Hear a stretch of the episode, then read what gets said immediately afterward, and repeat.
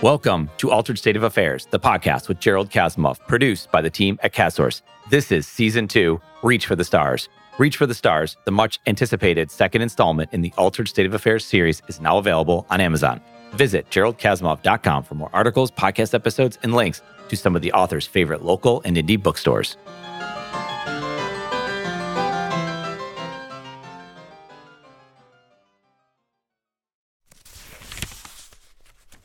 I was telling someone about what you're doing now and how you just came out with a second book. And then they asked about your career and what you had done. And then you were a dentist, you sold your business, you retired, you became a writer. And I think, and you could speak to this because you've seen, you've, you know, generations, baby boomers, all this. There's these assumptions, even when I was coming out, maybe in high school, of what type of jobs people should seek out right? Careers, I should say, that you would go into this career and you would stay in that career and that would be your career and that would be it. And then you would stop one day, get the gold watch, move on, retire, all that. And you could take this however you want.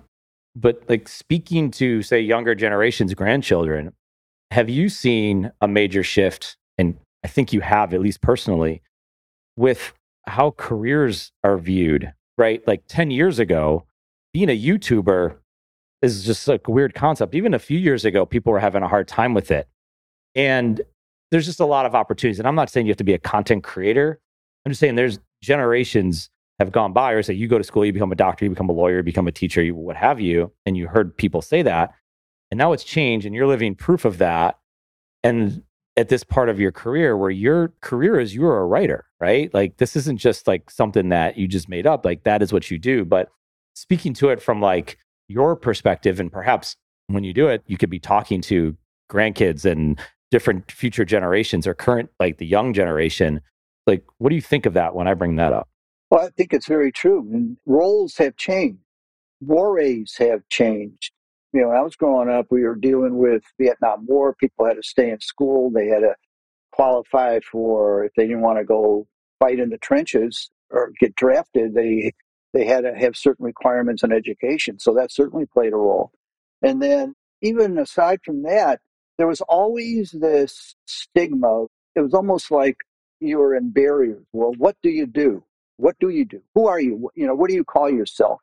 And there was no such thing as an entrepreneur back then, or at least there was no name for one. So things have changed dramatically. And young people now uh, especially post pandemic, see the fact that they don't want to be stuck in a uh, cubicle for eight hours a day. They want to do what they want to do. They're, they want their cubicle to be the world. And there's so many opportunities out there. I mean, even uh, going to college is not a necessity anymore. I mean, I sort of morphed into this because of my interests and what I like to do. But going back in my previous life as a dentist, I always broke barriers you know, I never wanted to do the established type of dentistry where, you know, it was a single practitioner model. I wanted to break the barriers, break the mold, go against what was being taught in schools in the sense of establishing a group and all this stuff. And, you know, I went against the grain. And now it's just the opposite. Everybody's doing now what I did 40 years ago. So that makes me feel good that I was going in the right direction. Know, I had a hard time, but in the end, it was great. But writing to me is just a, it's enjoyment. It's a, an ability to use my mind and to explore. You know, the internet is relatively new in my life. Uh, fascinated by what you can do with it. You know, imaging and research. The whole world's open. Yeah. And I think the best way to get it out is to use the written word, which I love to do. So here I am. Yeah well, I could go a few different directions. Maybe I'll start with this one. When you bring up writing, that you had referenced it in a ebook we have, and I wrote about how blogging's not dead, or they say blogging's dead, but it's actually not. And writing's not. You know, I, I think back way before our time. I mean, writing's as old as time in some form or fashion, and no doubt, audio, video, like we're speaking to each other on video right now there's all these other mediums, pictures, right? The, the vibrancy of these pictures, like the pixel, it's, it's amazing what you can create now. At the same time, words haven't gone anywhere. They're not going anywhere. There's more competition for the words. Like we can listen to a book on Audible, right? But when we think about it, writing's not going anywhere and it's not going anywhere anytime soon, no matter how big these other mediums get, because they can come and go. Whereas, like, even our video, I think about this the video quality that we have versus what we had 20 years ago is incredible, right? Like, um, it's just picture. It's like you're almost there. It's going to somehow, I don't know how, it's going to get better. They're oh, going to create something that's going to, but words, yes, I could read it on a better screen. The touch of the paper could be better. But at the same time, it's just words. Like, however you read the words is like, that's how you read them the quality and that could adjust to the new medium of like you can read it on a kindle you can read it on an ipad or whatever the new device will be in the future. Words aren't going anywhere. The written word i should say is not going anywhere. Written word no i mean it goes back to the bible goes back to the ten commandments and all the other stuff. People have been writing for thousands of years and we find that's a way you establish history that's a way we do research on you know people that lived thousands of years ago because they wrote things down even back then. And even though sometimes they weren't the Sanskrit and other complicated languages, but they even drew pictures, drew pictures of, of their family, their animals, their sacrifices. So we knew a lot about history from what these people did. And it's just an amazing thing. Now everything is digital, and who knows what comes after digital. But when I look at, at my life, I see a handful of photographs.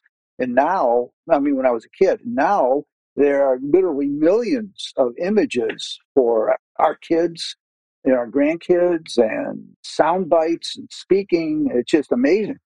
So that's history. It's history in the making. And, you know, it's going on now with all these wars documented every second, it's updated. Yeah.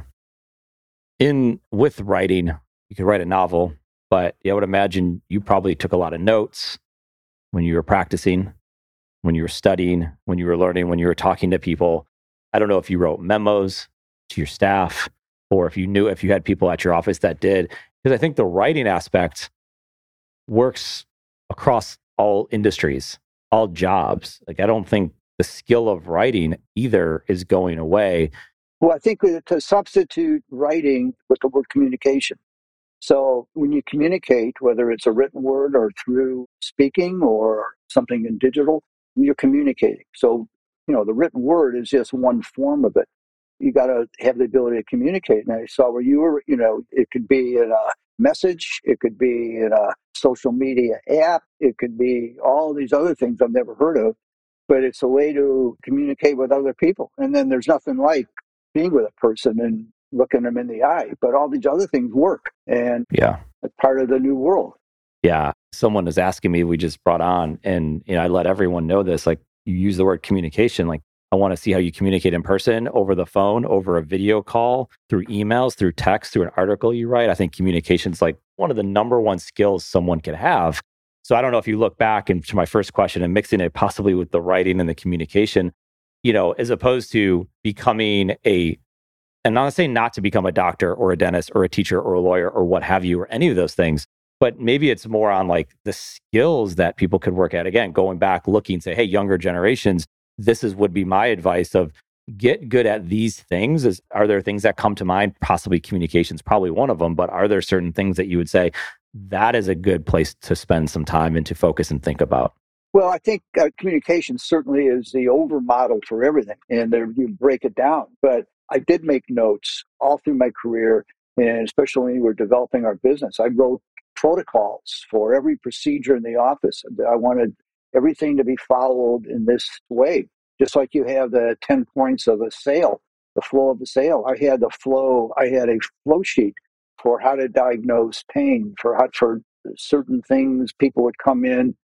and break it down. And uh, now that kind of thing is on medical computers where you enter 10 symptoms or history of a patient, they come up, you know, Watson comes up with a diagnosis. But in our office, everything was written. We had instructions for everything.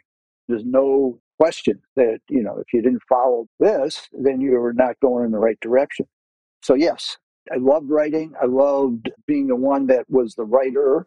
So I think it set me up for what I'm doing now because it's really the same thing. It wasn't fiction, obviously, it was you know pure communication but i enjoyed it i enjoyed that aspect of it back then yeah That's good. And and going back to that other part about the skills to be thinking about that you could be working on. I mean, obviously to do that, to take those notes, there's the showing up, there's this consistency, there's these building these habits. But like, what are those skills that you would look at to say, that's what I'm looking for in someone? Because it's not always about like, what grade did you get or how did you score on this test versus that? You know, you're looking as someone who's bringing someone to your team, to your company to possess certain skills. Like, what would you look at for younger generations? Well, I want anybody who's affiliated with anything I'm doing, I want them to be people friendly. I want them to be able to relate to, in my case, patients, but also relate to other staff members. You know, I didn't want anybody to be belligerent, whether it was to the outside world or inside organization. But you can extrapolate and say this is the way people should be with everything, whether they're working for Chipotle or, you know, in a hospital. You've got to have that rapport with your surroundings and people.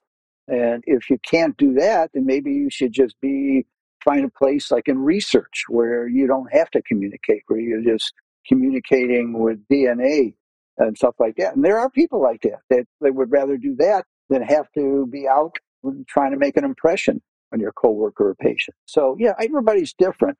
There are those that command respect and those that earn respect.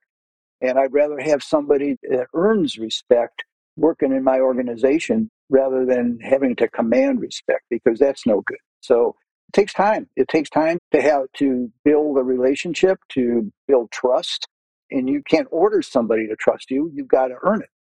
So I think these are the kind of traits I would want in a person in my organization. Yeah. Well, there's obviously self awareness in that for that individual to say, I don't want to be in that organization because it's a two way street to say, do you want to work at that company? Or to your point, do you want to be in research? Well, that's great. And I respect a person that has the, you know, determination or, you know, tenacity to say that.